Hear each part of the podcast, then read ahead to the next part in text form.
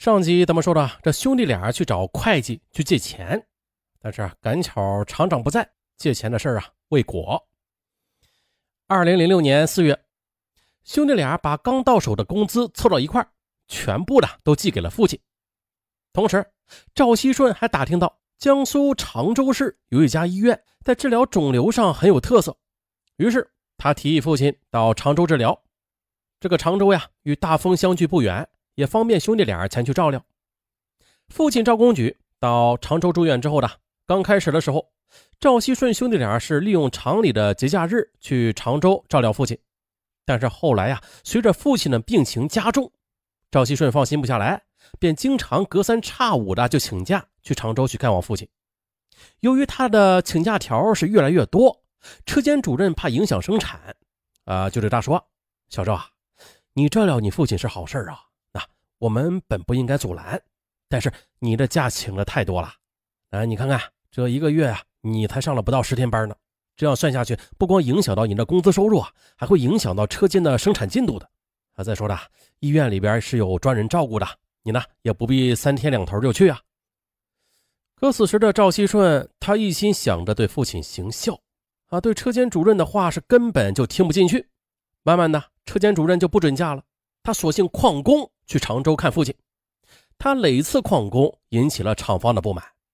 最终呢，在多次劝说无效后，7月初呢，厂方对他做出了开除的决定。这下工作没了，赵熙顺这才慌了起来。他先是找到厂长求情，并且请会计孙志清帮忙说话。孙志清此前也曾经多次劝他不能旷工了，如今这事儿已经酿成了，他便叹了口气对他说：“我也没有办法的，厂长这回是下定了决心的，肯定是改不过来了。你还是到别的厂里去看看吧，你现在有了技术，再找份新工作的话，那肯定不是难事的。”赵熙顺见回厂工作无望就要求孙志清把该月的工资提前支付给他。但是厂里实行的是计件工资制，他的计件单还会报到财务科呢，工资不好算。孙志清就让他等几天，说厂里统一发工资的时候再来拿吧。可是到赵熙顺这就变味儿了，他觉得孙志清呢是先不肯借钱给他，然后又不肯帮他说情，最后还不付给他工资，这好像是处处为难他。同时他还听到一些同事议论过，说他的开除可能是孙志清在厂长面前告他的状，这才导致的。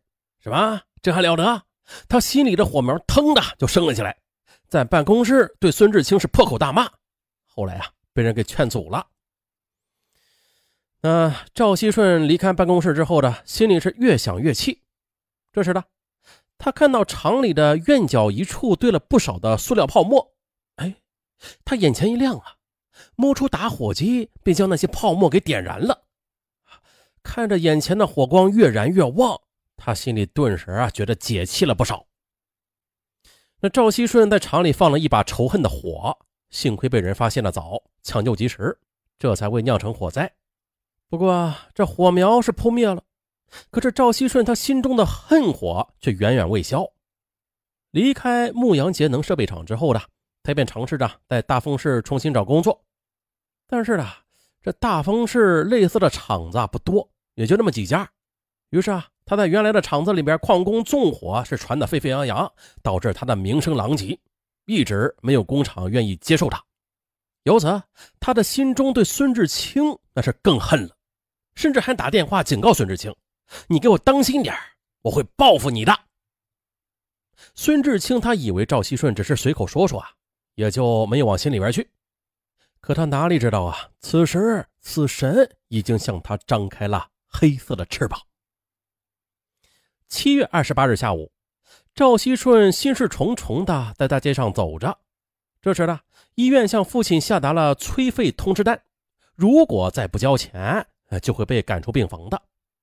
可是这钱从哪来呀？他正想着心思，突然就看到一个熟悉的身影，那不是孙志清吗？他悄悄的便尾随着他，看到他走到一个银行 ATM 机上，取出了几千元之后，他心里突然一震。他想起来了，早就听说孙志清的丈夫在常州做大老板，家里肯定是有钱呐。但想到自己的父亲还躺在医院里急需要用钱呢，他的心里就越想越不平衡，不由得一个大胆的想法在心中滋生着。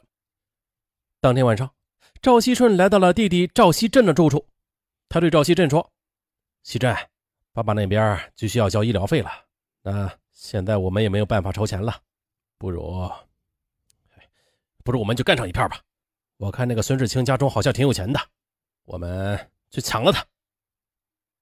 赵熙振听了一怔，他吃惊地看着哥哥说：哥，孙志清他可是对咱们曾经有恩呐，当初如果不是他好心收留的话，我们就被饿死了。哼，有恩那是过去的事了，现在我也没有什么好办法啊，为了咱爸咱们干吧。在赵熙顺的劝说之下的，一向对哥哥言听计从的赵熙振，他只好点头答应了。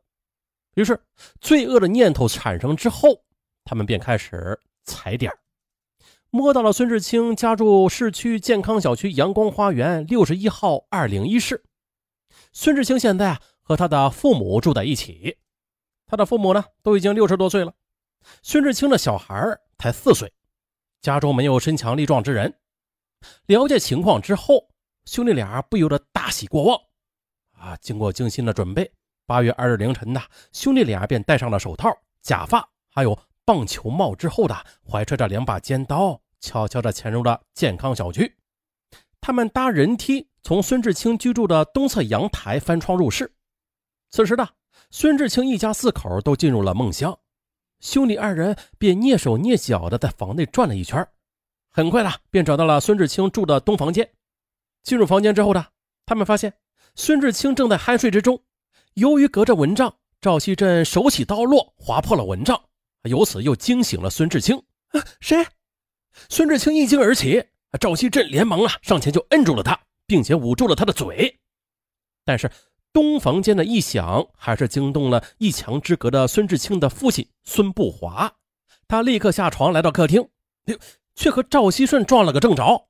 孙步华打开灯，赵熙顺吓了一大跳，咣当一声，尖刀也掉在地上。心惊之下，他打算逃走，但是却被孙步华一把给抓住了。孙步华还捡起赵熙顺不小心丢下的刀进行反击。赵熙顺恼羞成怒，抢过刀子对着孙步华的颈部就是2刀。这2刀 ,64 岁的孙志华挣扎了几下就倒在血泊之中不动了。可是赵熙顺还没完，又对着他捅了好几刀，这才罢手。孙步华倒下之后，他的老伴王芳也被惊醒了，但是他才冲进客厅的，就被杀红了眼的赵熙顺给捅倒了。这下2个亲人血溅眼前，孙志清吓得浑身发抖，他连挣扎的力气也没有了。赵熙顺翻出了1本存折和2张银行卡，并且抢走了孙志清的身份证，又用刀逼着孙志清交出了密码之后，他们也没有放过孙志清，孙志清也是倒在了血泊中。其后赵熙顺又看到睡在床上的孙志清的孩子陈飞扬举刀欲砍，哥别！赵熙振见此急忙用右手去挡住了刀，哥，孩子是无辜的，我们就留他一条性命吧。那就这一下为了挡刀，赵熙振的右手被划开了一条长口子，流了血。但是杀红了眼的赵熙顺却把弟弟一推，滴血的屠刀则凶残的又砍向了才4岁的孩子。赵熙顺兄弟杀了一家4口之后的，他们在孙志清的卫生间里换下了血衣，然后又趁着夜色仓皇逃离了。8月2日一大早，赵熙顺带着抢来的存折和银行卡，打的辗转到多家银行和储蓄所，先后取出了7万多元钱。可是还有一笔20多万元的存折，他在一家邮政储蓄所支取的时候，因为密码不对，未能支取成功。当天上午10时许的，孙志清的弟弟孙涛发现了姐姐家的异常之后立刻向公安机关报了案。这起案子是大丰市建国以来最恶性的一起凶杀案了，同时也是江苏省罕见的凶杀案。因此江苏省省长梁宝华、副省长张九汉均作出重要批示。江苏省公安厅副厅长徐珠宝带领刑侦专家赶到大丰去坐镇指挥，盐城市公安局迅速牵头成立了802特大杀人案件指挥部，并且调动了亭湖区公安分局、开发区公安分局和市郊巡警支队数百名警力，全力以赴地投入了侦破，并且悬赏5万元征集重要线索。很快的，经过缜密的侦查，赵氏兄弟便成为重点嫌疑人了。8月3日中午，办案民警将作案后仍不动声色到厂里上班的赵锡振给抓获。经过突审，他对作案供认不讳。8月4日凌晨5时的，赵锡顺和他的女友冷艳在盐城市开发区的一个公交车站点候车时，被巡查的刑警一举给抓获。赵氏兄弟落网之后的，远在常州的父亲赵公举惊呆了，他实在是想不通啊，他们的儿子竟然会杀人犯法对2个孝顺的儿子他骂不绝口。